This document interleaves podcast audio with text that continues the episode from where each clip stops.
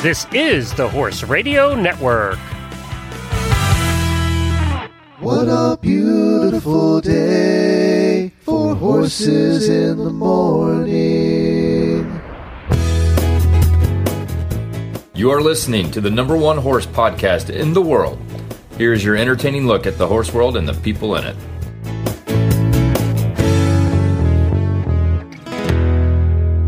I'm still Coach Jen in Ocala, Florida. And I'm Mary Kitzmiller from Kemp, Texas, and you're listening to Horses in the Morning on the Horse Radio Network for April 8th, 2021, episode 2657. Uh, today's show is brought to you by Horseware. Good morning, Horse World. What is your favorite day of the week? You never stop learning, you never stop understanding. It's more in depth than just riding a horse exciting knowing that for the rest of my life I could work on this and, and I'll never stop learning.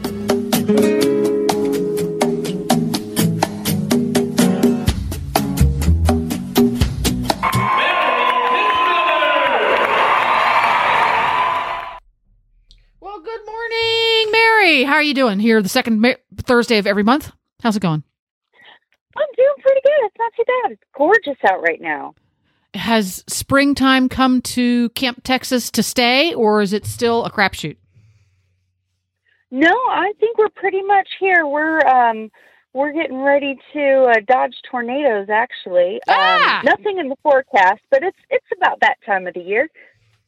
Gee, you're just so casual. We're going to dodge tornadoes. It's that time of year. Yeah, it's no big deal. You just you know, if the sky gets green, then you just go underground. There you go. well, speaking of dodging tornadoes, coming up on today's show, as usual, we are going to geek out on horse training. So if you get a little green around the gills when you're training your horse, you need to tune in and listen carefully. Today, we're talking about relaxing and thinking during a training ride. And then we're going to have several listeners who have answer several listener questions who submitted on our HRN auditors page. Everything from fixing top lines on older horses to ponying horses to horses that trot all over you. And then one brave listener is going to come on the show live and bare her soul on, on, on all of her training issues. And we're going to try to help her solve some of those. So at this point in the show, we always start out with Mary's training tip, and Mary always fills us in on the inspiration behind behind the training tip. So what's it going to be this month, my dear? So this is something I've talked on the show quite a bit before, and the reason I'm bringing it up again is um, I usually get comments like from the auditors or other people who've listened to the show about how they didn't think to do this with their horses, and it's just not something that you typically think about. And I think it's really important, and that is allowing your horse um, points during your ride, and I do this several times a ride, to just stop and relax and breathe. And I think especially those of us who are, you know, we're training for competition, we or we're professionally training, we have all these lofty goals and we have to get this and this and this done today with our horse. We it's easy to kind of go, you know, from one exercise into the next exercise into the next exercise without just pausing and not only just letting your horse just have a, a mental break. You know, we were just working on lead changes and now we're going to work on circles you know having that that pause between those two things just to chill out.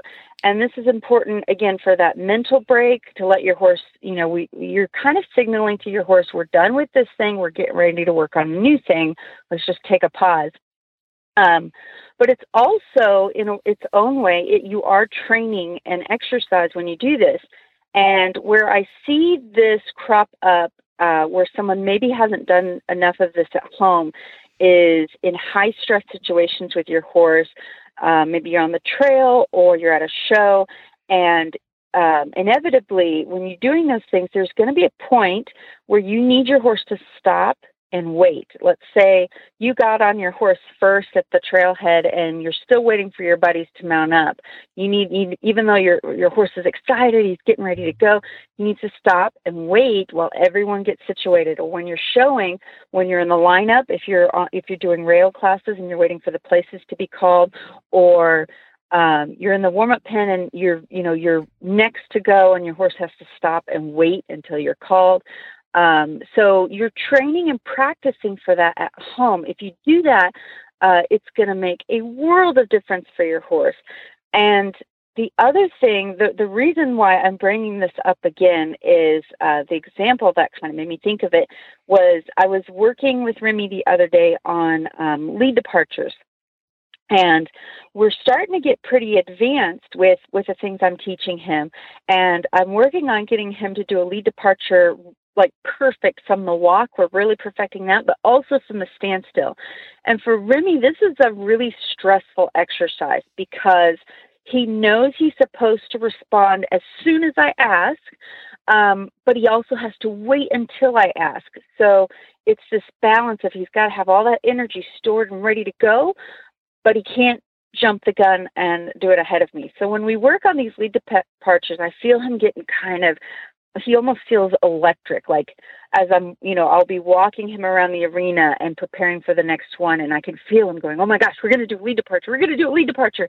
And so after i work on you know maybe two or three of those because uh, i usually i uh, three is my magic number. If if i do any more than three it just feels like it's it's a little too much and and i want three good ones. So it might take several to get the three good ones but once i get that I'm not going to keep drilling on it. So uh, we were done with the lead departures, and instead of me just going on to the next thing or even getting off of him, I uh, I decided to okay, we're going to stop.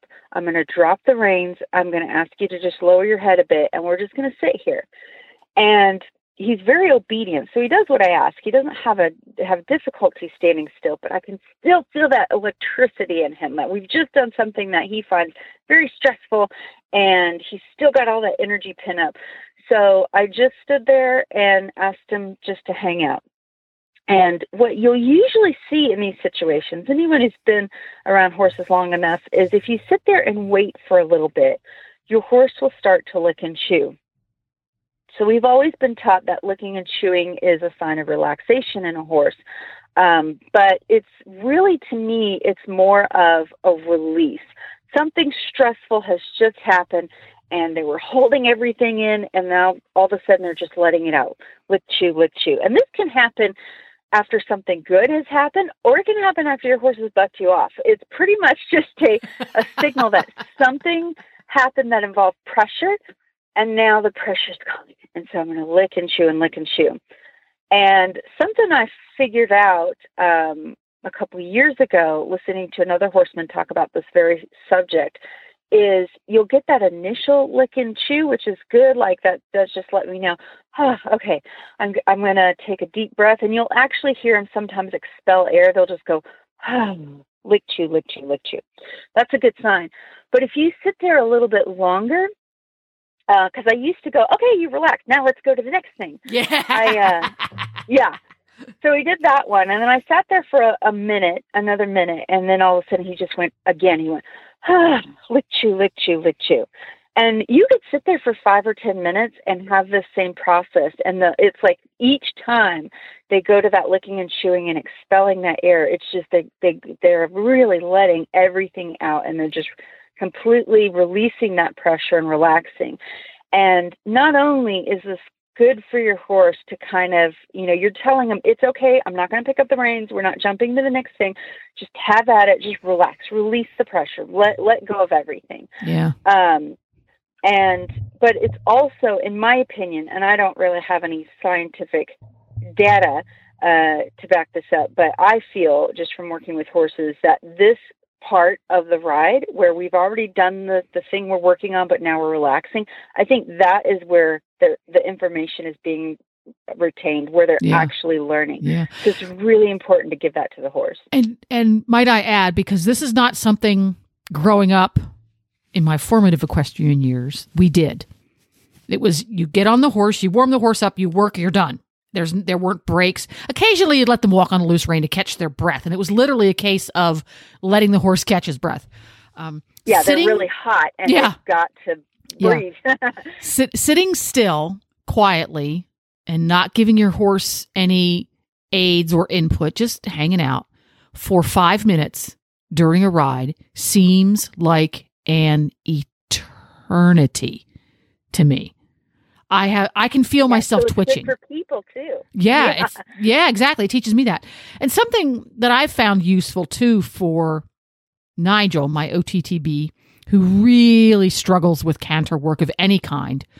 Um, and he, he came with the inability to pick up canter leads. He just would leap in the air and there would be bucking fits, and it was just horrible. Um, and we we worked through that and got reasonably consistent is after we do that, we stop, we take a break, a deep breath, have him a little rub on the neck, make sure he does the chill. And you are absolutely right. He'll take it, he'll let it out. He'll actually start to breathe, but then he holds it again. And I have to wait a little while longer until I can really start him to feel breathe regularly and deeply.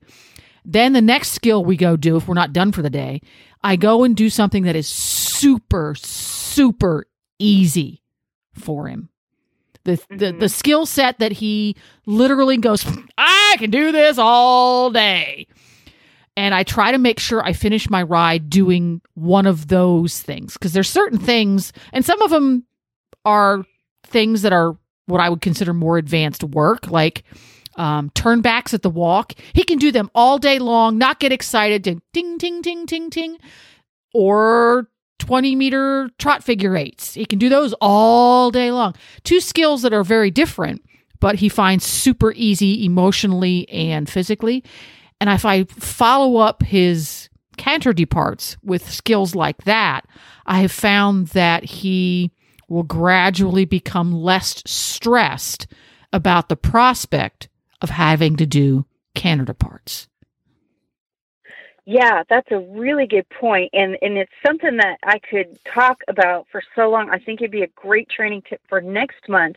But scheduling what you're going to work on in your ride is really important, and I know when you're doing performance events with your horses, like the reining, you know, when I was working for the reining trainers um, and getting horses ready for the futurity, um, we're training these young horses. We've got several maneuvers this horse has to know really well, which is, you know, loping circles, lead changes, uh, transit speed transitions from a large fast circle to a small slow circle. We've got the spins, we've got the rundowns, we've got the stops, we've got the backing, we've got the rollbacks.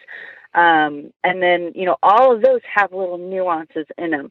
Um, it's physically not a good idea, mentally not a good idea to come out every day and go through all of those many dozens of maneuvers, stop, spin, turn back, all of that. Um, you're going to wear out your horse both physically and mentally. So you usually pick, you know, a few and then figuring out which ones to do when. And um, my mom just drove by. Uh, squirrel. Um, I'm in a Walmart parking lot because this is where I get good Because you're a professional podcaster, and that's where you do it from, okay? Exactly. Own it. Exactly.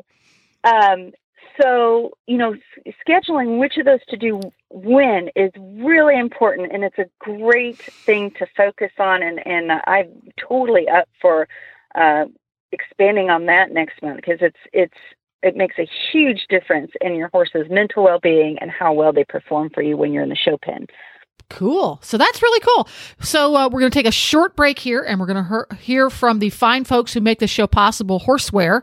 They have a little product called Ice Vibe out there, which is way, way, way more than putting ice on your horse. And then after that, we're going to get back into our listener submitted questions. In the world of horse racing and elite equestrian sports, it's all about how to prepare and repair. Ice Vibe is a truly portable and highly efficient circulation therapy system for your horse. Before activity, prepare to prevent damage by using the Ice Vibe's vibration pads. Repair after the event by using the unique combination of cold packs and vibration to minimize swelling and encourage blood flow. And because it's battery powered, Ice Vibe is truly portable, the essential and affordable tool to prepare and repair. Ice Vibe. You can find out more details about Ice Vibe at ice-vibe.com or horseware.com or ask your local tack shop or online supplier for more information about Ice Vibe circulation therapy from Horseware. Ta da! All right, listener submitted questions. What have you got for us today? Oh man, I have some really good ones. Um, so the first one I'm going to jump to is from Lori, and her question is about her Mustang. She said, "My Mustang was born in holding and then adopted by a young boy who let her walk all over him. This is not uncommon when with with children's horses. Um, so she's a lot like a bottle-fed brat. I've had some of those. Um, she's been turned out with horses mostly her her own age, but she didn't really learn the manners she needed to. Um, so she's working on getting teaching her to respect personal space. She says she's just kind of an intensive, insensitive clunk, for lack of a better des- description. Like, oh, I'm sorry, I knocked you over. It's just that the grass looked really good where you were standing. Um, so she said I've replaced her nylon halter with a knotty rope halter for training um, which has helped, but I'd like her to be as light in hand as my other horses who grew up being disciplined by herd and never learned that they are stronger than people. Um, this is a not an uncommon problem, especially with horses that have been um, raised from a very young age. They don't really fear people, and if they haven't been taught that boundaries, um, those boundaries by either their herd mates or their person, um, they can grow up to be very large, obnoxious lap dogs. Um, you know, imagine a Chihuahua, but a thousand pounds, uh, and they're trying to jump into your lap, and it's it's not uh, it's not a pleasant situation. Um, so solving this issue can be really really tricky uh, because you know a ranch race horse. Uh, yeah, he's seen people, but he's you know really hasn't interacted with them. Um, you know those horses you can just barely lift your hand and they're like okay i'm getting away um, and, you know, with these guys, they're so not afraid of people. They're used to running into people, and they can even look to a person as a security blanket to where they see something scary and they try to jump in your pocket Yeah. because you'll save them. Yeah. And even though the horse is probably just completely lovely and very sweet and wouldn't want to hurt you, um, they're a thousand pounds. Well- so bumping up against to uh, against his horse buddy for security is just it, his horse buddy might take offense, but he's not hurting his horse buddy. It would never occur to a horse that bumping into you would damage you. It's it's not in his it's not in his wiring because he's learned Yeah. that human be- that human being's body language has no bearing on his life. It doesn't mean anything to him. So now you have to kind of start from square one to teach him, don't you? Yes, they they don't realize that we're we're quite squishy and fragile. So, um, so the thing that I found with these horses is you have to get really creative and you have to know when to release. And with these horses, when you're using pressure, you've got to really, you know, get in there, be effective, and get out as soon as you get any response. These are type of horses that I might tend to use a flag with because um, it is it can make a lot of noise. It can, you know, uh, visually, it's very easy to see. And I don't have to really make contact with them where I'm having to just wail on them with a lead rope or, or something to, to get them off of me. Um, and so I, I might try a flag with this horse, which I have done with one or two Mustangs I had, just very oddly from the get go, did not mind being right in my space. And so, you know, I have been known to do jumping jacks, to make the craziest, I'll make duck noises, I'll kick up dirt, just something to get them to look at me. And then as soon as they kind of back off, even a split second, I release. Um, and and I don't drill on it because the more you drill on it, they can get duller and duller and duller.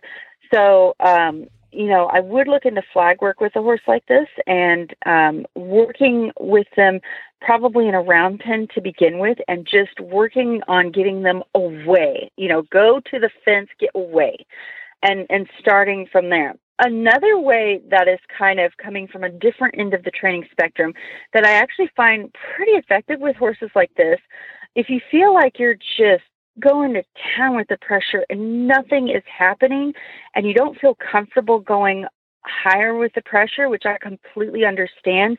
Um, if, for instance, if you were to drop this horse at my door and say, okay, I need this horse to know boundaries, a way that I might approach it is actually going through positive reinforcement training. I find that speaks to these horses in a much clearer way and it really gets their attention over um, just using pressure because these horses are so, they can be so dead the, to the world with pressure that you have to get super crazy um, to get something to happen.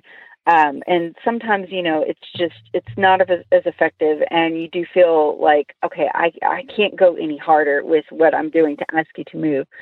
So with the clicker training, the kind of exercises I would teach this horse is I will use um, either my a target or my hand to lure the horse backwards. So what I mean by that is um, I might have the food in my hand and I will push my hand kind of behind their chin so that they have to back up a step to take it. And that becomes a habit that builds over time. I may only get one step or even get them to lean back, but over time they're like, oh, to get the cookies, I back up. And it becomes something not only that they start to do really well, but they love to do it because that's where all the food is.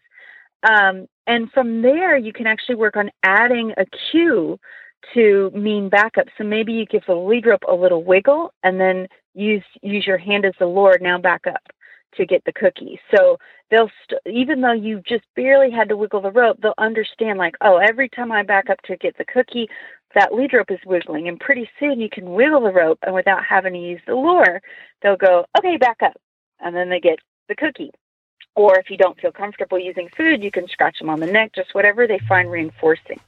With a horse like this, um, if you are interested in the clicker training, and this is something, there's a lot of great books and resources, both online um, and in like DVD form, that you can um, look up to to be more familiar with this method. But usually with a horse like this, I will start with the horse actually behind a fence. So that way I am eliminating the issue of you physically can't walk on top of me. And if you get too pushy, I can take a step back and you know, you'll learn that if you're nice and sweet about it, we'll play the game, but if not, then I can walk away. So it's hard to get all of the methods that I would use into one uh, you know, into the show. But it is it is an avenue I would uh, that you might be interested in looking to, uh, looking at because horses like this, you know, I'm a professional trainer and I've gotten really good at applying pressure in a way that I use the least amount to get the most. Um, you know the most effective results but it can be very difficult so the clicker training is something that i have found really effective it's easier and with and it is something that makes horses like this go oh wait there's there's a reward for this. Now I'm I'm listening. I'm all ears. What do you want? Uh, so it's you know you have to find a way to you know uh, find their motivation. Yeah, yeah, and it that it's really really hard when you have a horse who's learned that pressure, physical pressure, for example, tension on a lead rope, is he he knows that release is not the right answer. It's like, well, no, there's the answer is ignore it. And that's a really, really hard set of circumstances to overcome. It's almost like you have to go back to square one. I only know this because when we got Scooter, Glenn's Hackney pony, he had been tethered like you would like tie, tie a dog in your backyard. Mm-hmm. Um, and he had also been starved. He did not have food or water. So he got very, very good at pulling very, very hard at whatever he was tied to in an effort to find food and water. So when we got him, any pressure at all on a lead rope, he would generally just lean right into Hang it. on it. It would just hang right on it. And it took me a long time to develop the emotional maturity to really step outside what I had always done previously. I came from the school of yank on the lead rope, shake the lead rope, put a chain over their nose, all those sorts of things. I had never really tried anything besides that. And I really had to step outside myself a little bit and go, okay, something different has to happen with this pony because those things don't work. Um, and I really had to teach myself to be so much more subtle with everything I do with that pony. Because as soon as there's tension, game's over. There's it's not a case of teaching this pony to move away from physical pressure. It's just not going to happen. If you touch him on the side, he leans against you. it's going to happen. Yeah. And if you increase the pressure to the point where he does move away from you, he's moving away from you, from you because he perceives physical pain or fear. Well, that's not where we're going Yeah. either. So Exactly. I've learned that if I walk really towards him and. I move my body slowly so that he can see that their pressure is about to happen, he moves over beautifully. It's almost like I have a force field. Ooh. um, and it's much more effective. It it gets the job done ninety nine point nine percent of the time, which is pretty cool. But it's still hard for me. I still have to remind myself because I just want to lean over and give him a shove. yes, working with horses like this, and and I found this working with animals that don't have as keen a, a flight reflex like donkeys and mules. You learn how to get real creative with pressure and how to how to accept okay i really wanted you to back four steps but you're not moving so uh you know i might release if you move if you lean back one centimeter we're going to start there if we can get that then we can get you to lean back a little bit more. Yeah. and then lean back a little bit more. Yeah. and then oh your foot's leaving the ground. Now you're starting to take steps. And um donkeys uh, training donkeys it's very easy to you know you wave you wave a rope or whatever and they don't respond. So you immediately go to like the highest amount of pressure that you can use. Um donkeys just turn off. They're like you could light me on fire. I am not moving but if you dial it way way way way way way back like for instance with the donkey what i might do is just gently press on their chest. And like I'm talking you're not even making contact with the skin. You're just touching the hair. And then slowly move in. And it is like you say it it does become like a force field.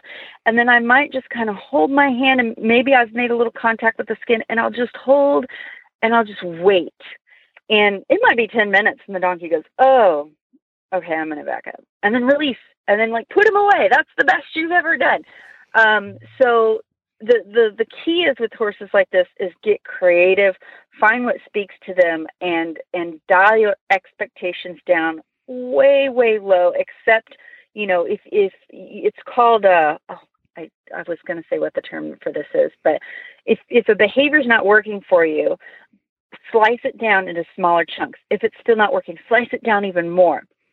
I will say my one caveat with this is you know, if the horse is standing on your foot and you're hearing bones crack, do whatever you have to do to get him off of you.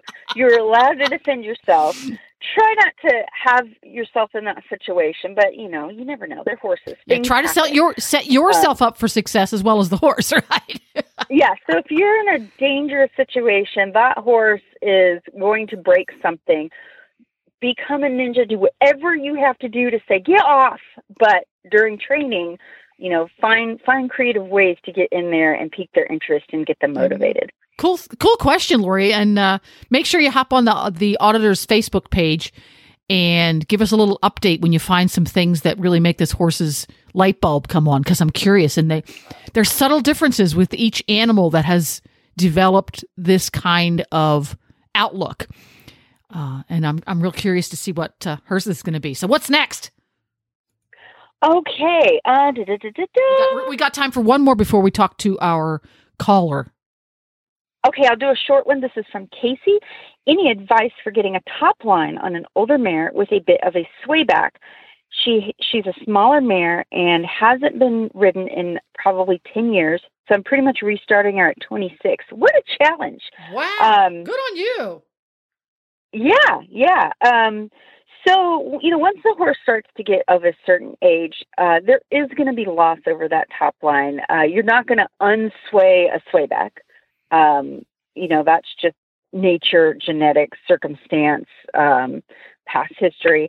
Um, but I have found that if my horses are looking um, like they're getting more kind of a hay belly and the, they're not the, they're just losing that conditioning and muscling over the top line and i my disclaimer is i'm not a nutritionist um, but i tend to find that it's because they're lacking something in their diet usually something like protein um, and people are very quick to jump to supplements and grains which are very good and can be very helpful but i find good quality forage is the first step that you need to go to um, my horses seem to look really amazing on alfalfa.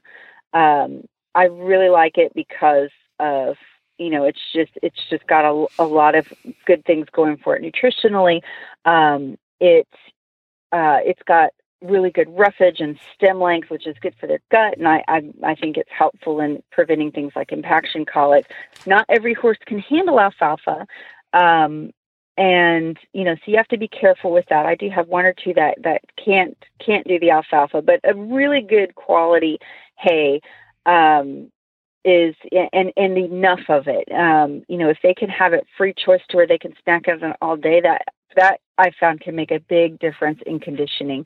Um, so I would look for things like that for her diet. There's some really great senior feeds on the market uh, that has a lot of good stuff, especially for older horses and horses that maybe, uh, you know, they have problems with, you know, they they losing their teeth and they um, it, there's even stuff grains that can be a forage replacement for horses like that.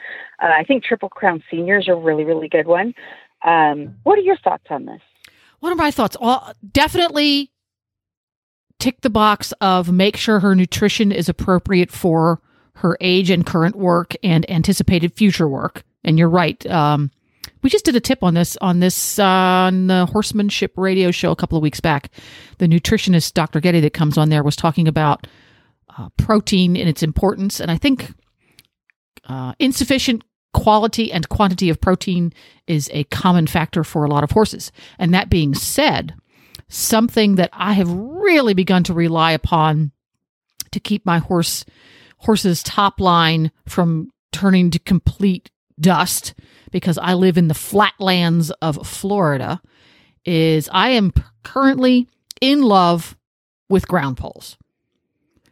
Uh, the, yes, a horse has to engage his core, which is what he's doing when he's developing his top line, in order to navigate ground poles. Now, I'm not talking about cavaletti, which are raised. I'm talking about ground poles, which are on the ground.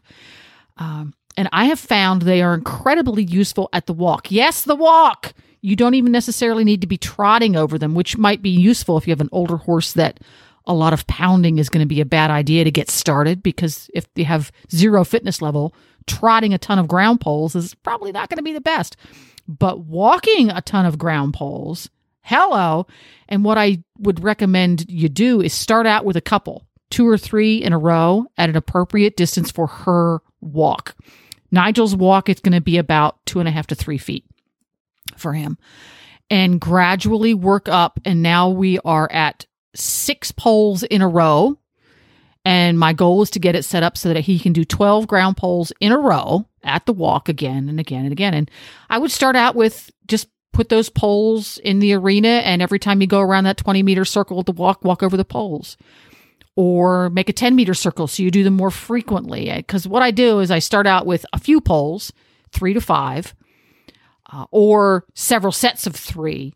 So the frequency of how many of going over that set of poles is like you do a set of 10 push-ups, then take a break, then do another set of 10 push-ups and then take a break and then do another 10 set of rather than doing 10, then 20, then 30, then 40, do little breaks and and advance it that way. And that's a really easy, safe, low stress way to help a horse rediscover their core.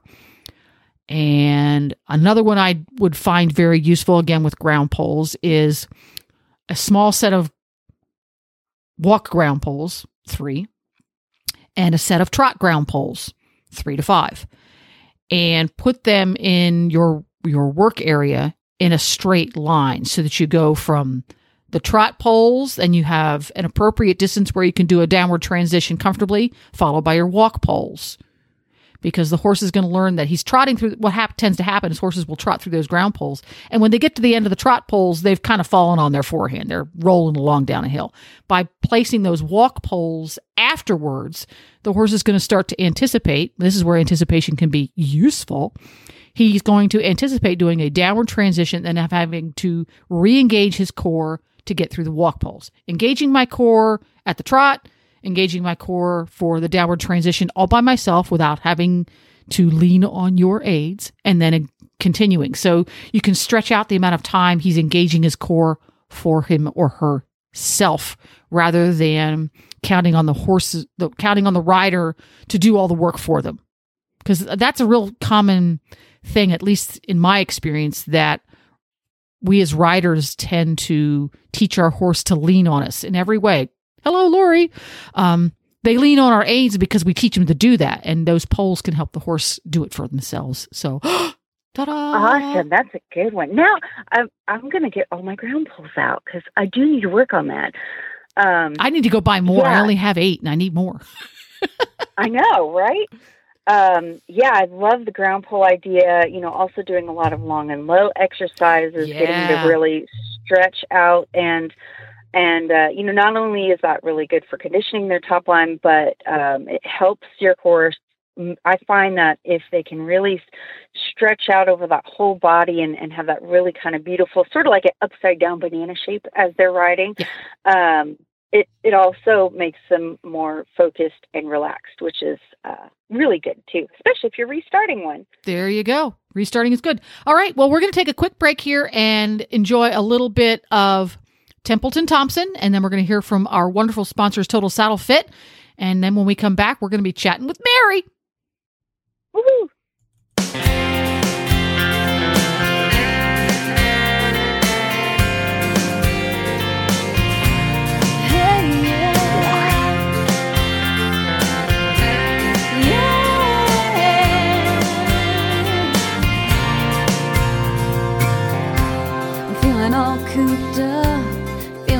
Caged in.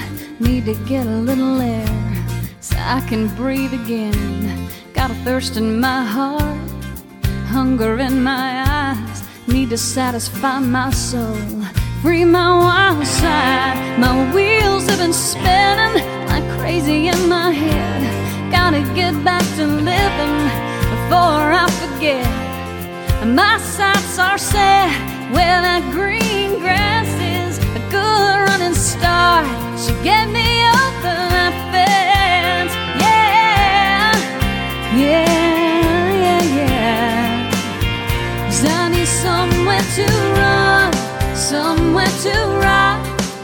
Fresh pair of wings and a long stretch of sky. I've saddled these dreams, I'm holding on tight. Need a good, strong, tall wind and a horse that can fly.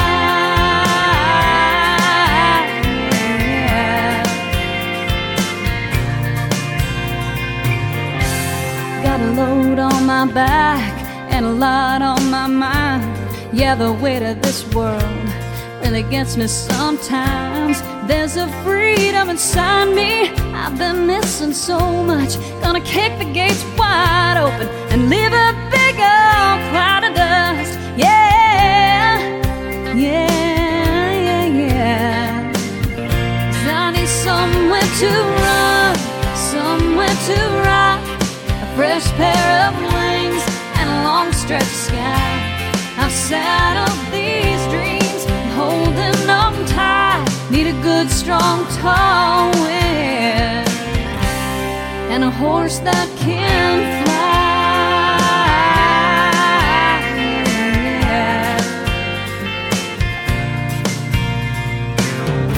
Giddy up, look at what lies on the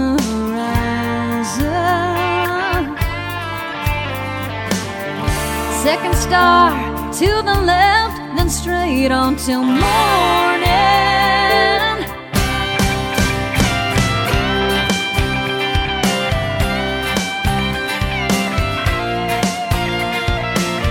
Cause I need somewhere to run, somewhere to ride. A fresh pair of wings and a long stretch of sky. I've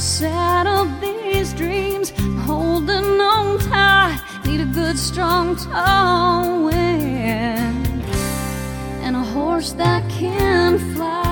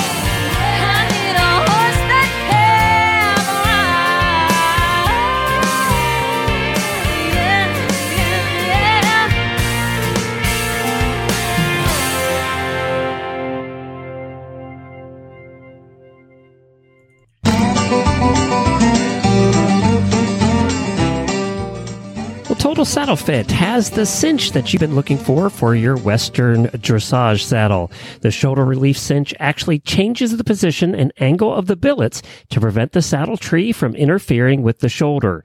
The center of the cinch is set forward to sit in the horse's natural girth groove, while the sides of the cinch are cut back to meet the billets two inches behind where the horse's natural girth groove lies.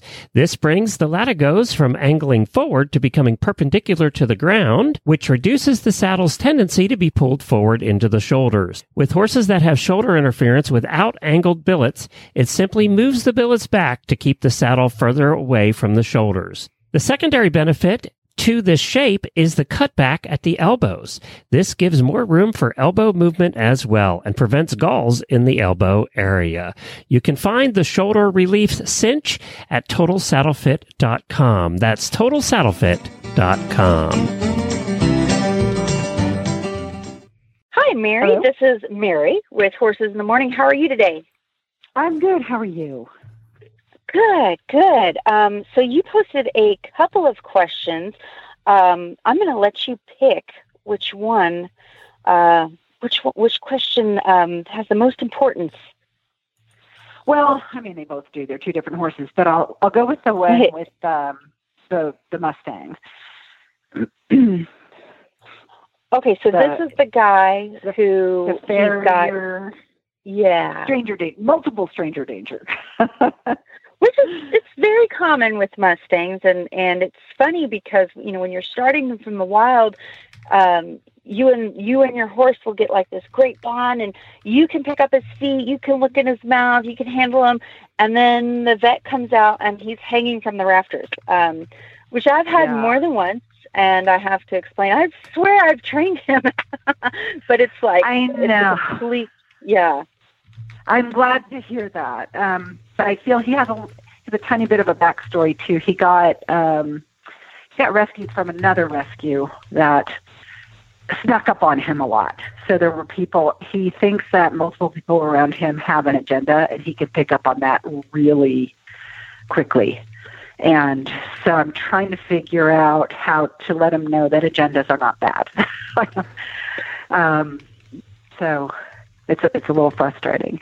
And full disclosure, Jamie gave me a good tip, but I can't really implement it. And that was to just have an assembly line of people keep coming up and touching him and walking away, and and then slowly, you know, making that more touching, more people. Um, but I I just can't get the people there where he is to implement that. So Yeah, that's tricky, and and I I actually have a similar thing, um, but yeah, you've got to get a team of people, and and it's a clicker training thing, but you don't necessarily have to be clicker training to do it, and that is to. Um, I've had a horse that you know I had taught to target, and he understood the click, and he understood that the click means a reward, and we would just casually stand around in the arena with the horse loose, and he doesn't have to do anything. He's, um, you know, just whoever he approaches they would click and you know um and and give him a treat if he would allow it. And pretty soon you've got the horse just like walking up to everyone like what do you have for me? What do you have for me? Um so yeah but again you gotta you gotta get the people. Um what i have done is just um any time that like for instance i was riding remy um yesterday and he was he's pretty fresh anyway. He was kind of acting uh like really energetic for him. Um but my mini mule had been loose uh and had jumped onto my observation deck and scared the bejesus out of him. So then um later on a couple of people came out to watch me ride him. And when they walked on the observation deck he had remembered the scary commotion and he was kind of goofy. So i just went and grabbed a bucket of treats and handed it to the people on the deck and say, okay, will you just give him some treats? And then he was like, oh, okay, that's cool.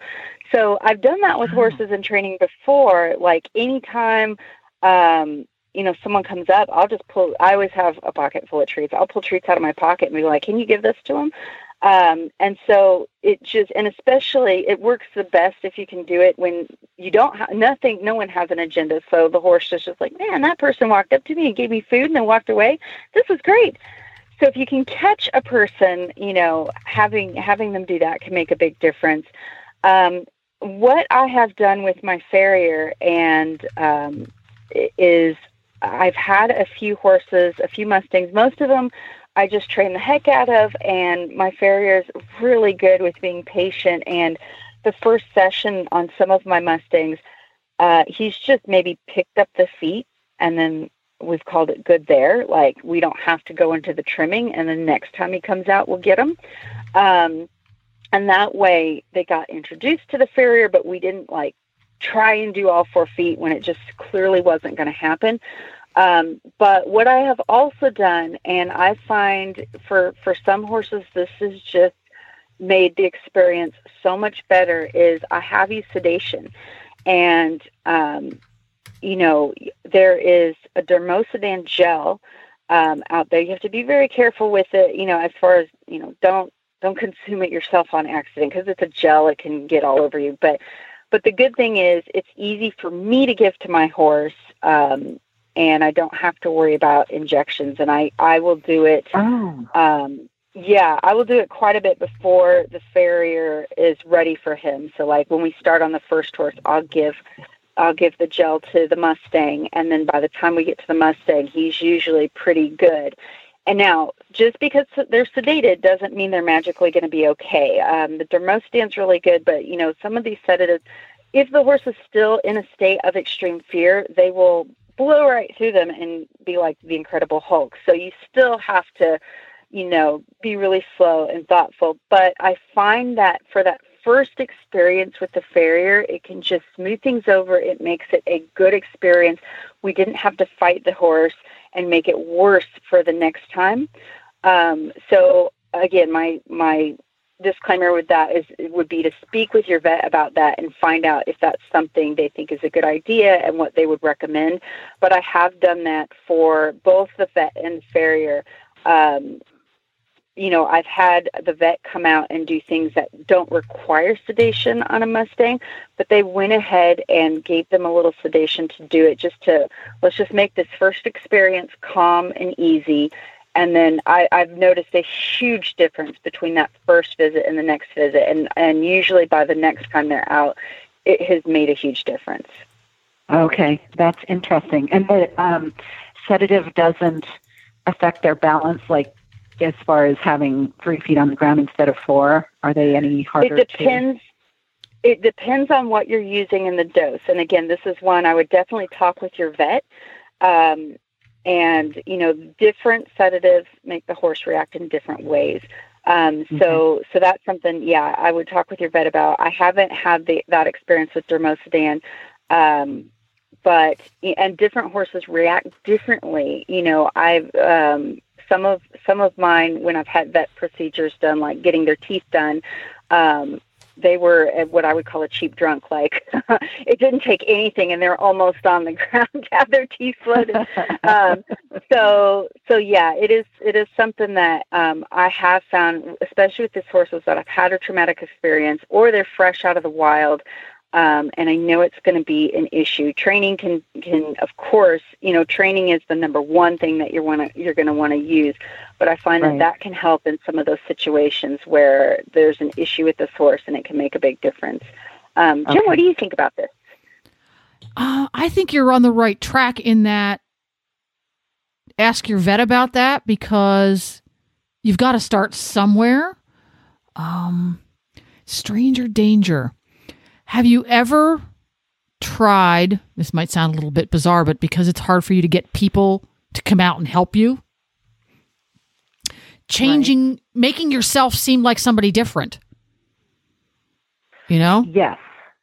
Yes, I have. Like uh, um, wear wear a giant sombrero hat that you bought at the dollar store. Wrap yourself up in a horse blanket. It's still you, but make That's yourself look, move, smell very different than you normally do. And just present yourself to your horse and see what he does. And if he seems amenable, say, okay, I'm the stranger and I'm going to ask if I can interact with you. Obviously, if he freaks out and loses his marbles, you might not want to react to him. But that's the other, the only other thing I can come up with to help him understand that human beings can c- take different forms and still be trustworthy without actually having any spare hu- human beings on hand.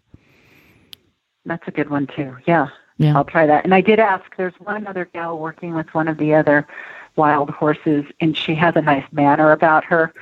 So I introduced him to her and asked her whenever she was there to go in without me supporting him and see if she can get his feet picked up and what she can do with him. And that has, that's been within the last two weeks, and she's been doing a real nice job of it. So if I can And find the people that I itself- think have the timing, you know.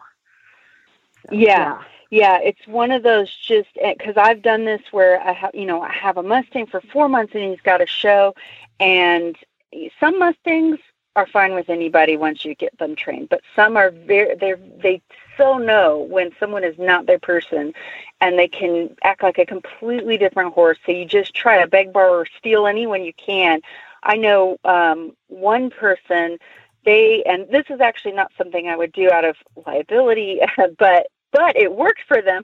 They had a Mustang that um, was doing really well. They took him to his first show, and he he was tied. Um, they ha- people would tie their horses along uh, the rail, um, and they I don't think they had stalls available, but, but that's where the horse would be in between classes. And they had a bucket of treats out with a sign that says "Give me treats" to the horse. And so anyone that walked by would, you know, feed the horse a treat. So the horse was like, "Man, I love strangers." Um, like I said, that one I would I would worry. What if he accidentally took someone's finger? I don't like. I typically don't like someone feeding my horse treats unsupervised, but it was it just kind of gets your brain working on creative ways. Like I said, I I usually I always have treats on me, and I've done that like with my little BLM burros. They were extremely weird about people, especially off in the distance.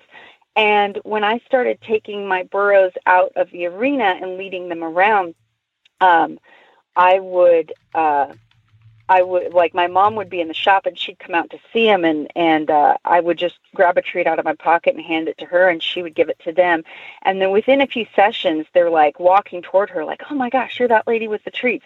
And the key to doing this is doing it during times when we don't have to get anything done. Like I said before I've I've had horse mustangs that they came to me with really long feet and oh my god we have to get these feet done on this horse. But you know when my farrier came up to him i could i could tell okay this is just we're not getting these feet trimmed. But he's was really good to i'm going to hold him you're going to pet on him. And you know he would kind of start to maybe work his hand. We never went past the point of okay this horse can't handle this. But that's all we got done that session. Um, and we will just wait till the next time. Because we you know we don't want anyone getting hurt. We don't want the horse traumatized. That's that's the most important thing. But yeah, i have done that with my farrier before. exactly Um, exactly. That yeah, that sounds great. I mean, he th- where he is now, he's not where I keep my horses. He's at the rescue, but he's mine, and we couldn't get him moved last year for whatever reason, and he's over Teton Pass. So once the pass closed to trailers, I couldn't bring him over. But um, he gets a lot of treats. He does understand that people are there to give him treats. And so it's definitely the agenda when it changes, when there's something that he knows people want from him. Um, Mhm. So I'm gonna, I'm definitely gonna work on um, trying to get my farrier or a farrier. There's there's another gal that's part of the rescue board, and she trims her own horse's feet. So I think she would be the best, and maybe I'll try to get her to do what you're saying, like approach and retreat, and just you know, I don't want much from you right now. Just tolerate me. Yeah, And and, I've I've had it happen before. Yeah, I, I've you know I've had it done before where the farrier will get the front feet done, and I'll say let's save the back feet for next time. So you're still going into that territory where you're getting something done, and you are Mhm. you know you do have an agenda, but we've always just kept it. It's okay if the horse gets a little stressed; he's got to learn to deal with that.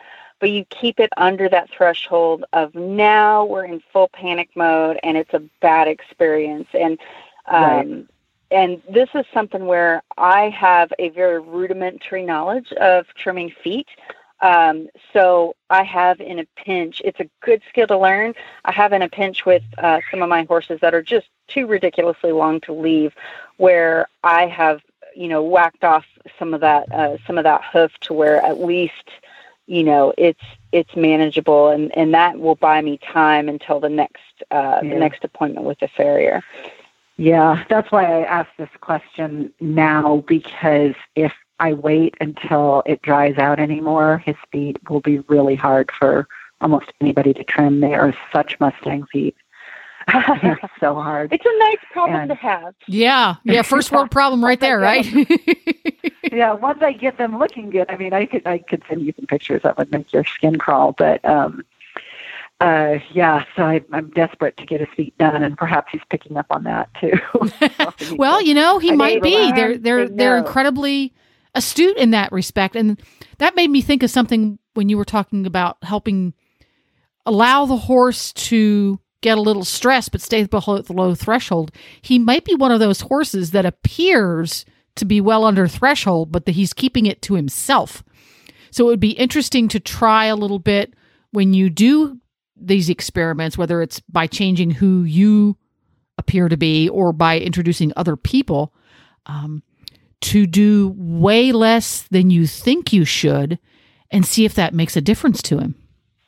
you know, Jen, I think you hit the nail on the head there because he's very he's got a lot of draw. He seems like he's really brave and bold, but I have another horse like that and I've heard also Mary talk very often about some of these horses that are bold and sort of calm and stoic and um they they're just maybe suppressing or they don't give you as many signals. They don't put it on the outside. sure. Yeah. Oh, see Yeah, now, yeah. Mary, you're gonna you're gonna have to hop on when you find some things that work for him. You have to hop on the HRN Auditors Facebook page and tell us about your wonderful experiences because I'm curious now. I will. I will. Yeah, it'll be uh, it'll be a fun journey. So Cool. Well, thanks for uh, thanks for Great. Oh, calling in today. to this. Yeah, thank you. I really appreciate the advice, and I love this segment. It's one of our favorites. Oh, yay. bye bye, Mary. All right, happy spring. Bye. How interesting is that? Yeah. you know, and it's not things. terribly uncommon for Mustangs to have those qualities because think about it, you know, that stoicism is a lifesaver. You don't want to signal that you're not okay. Uh, you don't want to signal that you're uh, that you're hurt or whatever, you know, because there are things out there that could kill you. And so they can really hold in a lot of stuff and look completely fine until they're not. Um, my Mustang Dougal is very much that way. Um, he's ridiculously quiet until he's not. ridiculously not. Um, yes, it's just a switch flips, and um, and he is actually one of the toughest ones I've had with strangers, particularly men.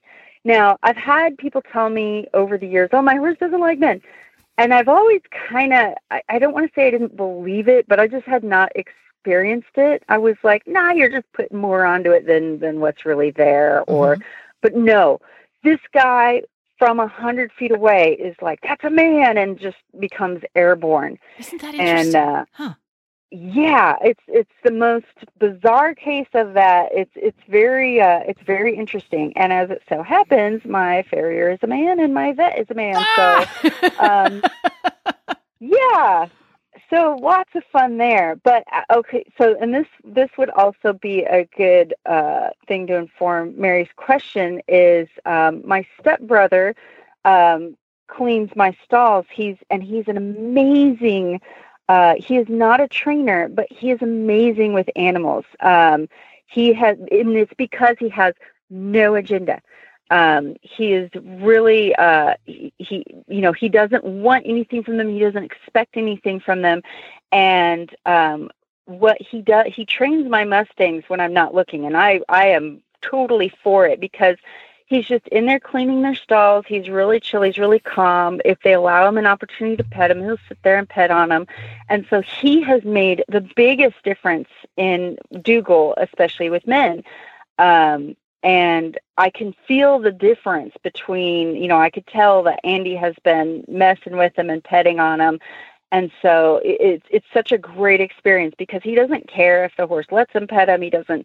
He's not going to take the horse out and train him. He's not going to trim his Mhm. feet. And so it just gives that horse a really safe experience where they they don't feel pressured, and it helps. It's just another step in helping helping them get used to strangers. Cool. So good stuff today. Yeah. Yeah. So, so people who want to appropriately stalk you online, find out what your clinic schedule is like, have you come and do a clinic or demonstration, send you a horse that needs training, come to your place and learn how to ride better, etc. How do they do that? You can find me on Facebook at Mary Kitzmiller Horsemanship. I'm also on Instagram. I have a website, um, and that's got all my contact info. And uh, yeah, that's where you can find out. There you go. And Mary is also an amazing artist and has all kinds of cool stuff available for people to purchase. And where do they find that? So that is Troublemaker Trading Company, which is very apt. Um, also on Instagram and Facebook, and on uh, online. There's a website you can buy from as well. Alrighty. Well, cool. That's about a wrap for today. We will be back again next month to geek out on horse training. If you would like to be one of the people who gets to submit training questions to Mary for her monthly show, you need to do that over on the HRN Auditors Facebook page. And how do you get there? You go to Horse Radio Network or Horses in the Morning, click on the Auditors banner, and find out how you can become an auditor. And we'll see you next month, Mary. All right. See you then.